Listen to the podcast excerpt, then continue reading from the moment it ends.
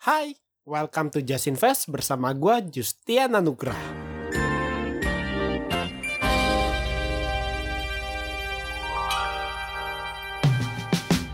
Gue selalu yakin dan percaya kalau guru merupakan pahlawan tanpa tanda jasa. Tapi ternyata ada juga lo yang gak kalah berjasa, yaitu investor saham. Kok mendadak investor saham? Oke, jadi gini ya. Kalau kita jadi investor saham di Indonesia, itu menunjukkan bahwa pertama, kita itu nasionalis. Kita percaya sama perusahaan-perusahaan di Indonesia. Karena kalau kita invest di mereka, artinya kita percaya sama mereka. Kalau kita percaya sama mereka, artinya kita mendukung mereka. Kalau kita mendukung mereka, artinya kita mendukung perekonomian Indonesia. Wow, nasionalis abis. Selain itu, kita juga membantu biar perusahaan-perusahaan kita, quote and quote, tidak dikuasai oleh investor asing. Hah, tidak dikuasai gimana maksudnya? Oke, kita bakal ngomong angka sekarang. Ini bakal sedikit serius ya. Baik kerecehan. X. Berdasarkan data per 31 Juli 2020, dari total jumlah saham beredar di Bursa Efek Indonesia, investor asing dia menguasai sekitar 35% dari jumlah sahamnya. Dengan rincian sisanya itu di sekitaran 20% dikuasai investor individu dan 45%-nya oleh investor non-individu seperti reksadana, asuransi, dana pensiun, dan sebagainya. Oh bagus dong, berarti asing cuma 35%, kita lokal 65%. Belum tentu. Coba kita breakdown lagi, based on value-nya. Jadi value itu adalah jumlah saham dikali sama harga saham tersebut ya. Dari 35% atau hanya 35% yang dipegang investor asing tersebut, ternyata secara value mereka memegang hampir 50% di bursa saham kita. 49,94% lebih tepatnya. Artinya apa? Artinya adalah investor asing memegang perusahaan-perusahaan yang bervaluasi besar. Terbukti dari mereka yang cuma megang 35% secara jumlah saham, tetapi secara value-nya mereka memegang 49,94%. Dan sisanya dipegang oleh investor lokal dengan incian 11,3% untuk individu dan 38,77% untuk non-individu. Oke, gue ulang ya. Secara jumlah saham yang dipegang, investor asing memegang 35% saja. Secara jumlah saham. Tapi dari 35% itu, bila divaluasi, yaitu jumlah saham dikali dengan harga per lembarnya, maka ternyata investor asing memegang hampir setengah dari valuasi bursa saham kita. Dengan paling banyak pegang di BBCA atau Bank BCA, BBRI atau Bank BRI, TLKM atau Telkom, BMRI atau Bank Mandiri, dan ASII atau Astra Internasional. Ini mulai semakin berat, jadi gue bakal Ngomongnya pelan-pelan Oke, dan aku adiknya Justia Namaku Sylvia, salam kenal. Oke, kembali ke gue um, dari lima yang tadi disebutin yang BBCA, BBRI, TLKM, BMRI, dan ASII persentase kepemilikan si asing aduh kok si asing ngomong gak enak banget. Uh, persentase kepemilikan investor asing terhadap perusahaan tersebut adalah sebagai berikut. Jadi gue bakal coba breakdown biar kebayang. Sebenarnya tuh investor asing mereka memegang seberapa banyak sih di lima saham besar tersebut? Eh kok lima saham? Maksudnya lima emiten. Oke? Okay? yang pertama BBCA jadi untuk BBCA investor asing memegang 80% dari jumlah saham BBCA yang beredar di bursa kita. Oke, gue ulangi 80%. Gila, itu sih nggak dikit untuk BBCA yang kapitalisasi pasarnya terbesar di Indonesia ini. Total berapa ya? Kalau nggak salah 700 mendekati 800 triliun deh. Dan itu kapitalisasinya raksasa banget kalau dibandingin dengan kapitalisasi pasar IHSG yang sekitar 6 ribuan triliun berarti setara sama 12 persenan ya Lalu selanjutnya ada Bank BRI atau kode emitennya BBRI.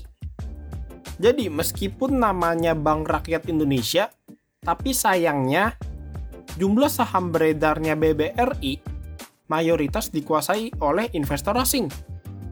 Kalau misalnya dari yang gue hitung datanya itu investor asing memegang sekitar 77,5% dari jumlah saham beredar BBRI di bursa kita. 77,5% berarti sisanya sekitar 22,5% itu itu dikuasai oleh investor asing, eh, asing, dikuasai oleh investor lokal. Oh ya, sekedar tambahan. Jadi untuk BBRI ini kapitalisasi pasarnya itu terbesar kedua di Indonesia. Aduh, terbesar kedua di Indonesia. Kalau gua nggak salah ingat sih di kisaran 450-an triliun ya. Berarti kalau di jumlah kapitalis heh, kapitalisasinya BBCA dengan BBRI kurang lebih mereka dalam tanda kutip menguasai 20% dari market kapitalisasinya. Ulang. Berarti si BBCA dan BBRI ini menguasai 20% dari market cap atau kapitalisasi pasarnya di Indonesia. Dan 3 per 4 dari jumlah saham beredar untuk kedua perusahaan tersebut dikuasai oleh investor asing. Sehingga nggak kaget kalau misalnya banyak yang mengatakan bahwa investor asing sebenarnya dalam tanda kutip sangat gampang untuk menggoyang pasar kita. Cukup dengan gerakin aja itu dua saham. Otomatis goyang indeks kita. Oke? Lanjut ke saham ketiga. Telkom atau TLKM. Jadi untuk TLKM ini investor asing menguasai 72,9% atau 73% lah biar gampang. Jadi Telkom ini di 73 persennya dikuasai oleh investor asing, selebihnya baru oleh investor lokal. Saat ini 73 persen. Lanjut ke BMRI atau Bank Mandiri. Jadi untuk Bank Mandiri ini, jadi untuk Bank Mandiri ini investor asing memiliki 75,5% dari jumlah saham beredar. Eh, dari jumlah saham beredar? Iya. Yeah. Sorry nadanya salah. Jadi 75,5% dari jumlah saham beredar. Gitu nadanya maksudnya. Hehe. Sedangkan sisanya dimiliki oleh investor lokal. Gila 3 per 4. Banyak banget ya. Lalu yang terakhir ada Astra Internasional. Jadi untuk Astra Internasional ini investor asing dalam tanda kutip hanya memiliki 70,8% dari jumlah saham beredar si Astra ini di bursa kita. Tetap aja banyak, berarti kita cuma maksudnya kita itu investor lokal ya. Berarti investor lokal hanya memiliki 30% saham beredar dari perusahaan ini di Indonesia. Wow, debak. Greget gak tuh? ternyata perusahaan NTBK di Indonesia sini tuh banyak yang dikuasai oleh investor asing di saham beredarnya. Sakti emang. Itulah kenapa menurut saya kita perlu menyelamatkan mereka, oke? Okay?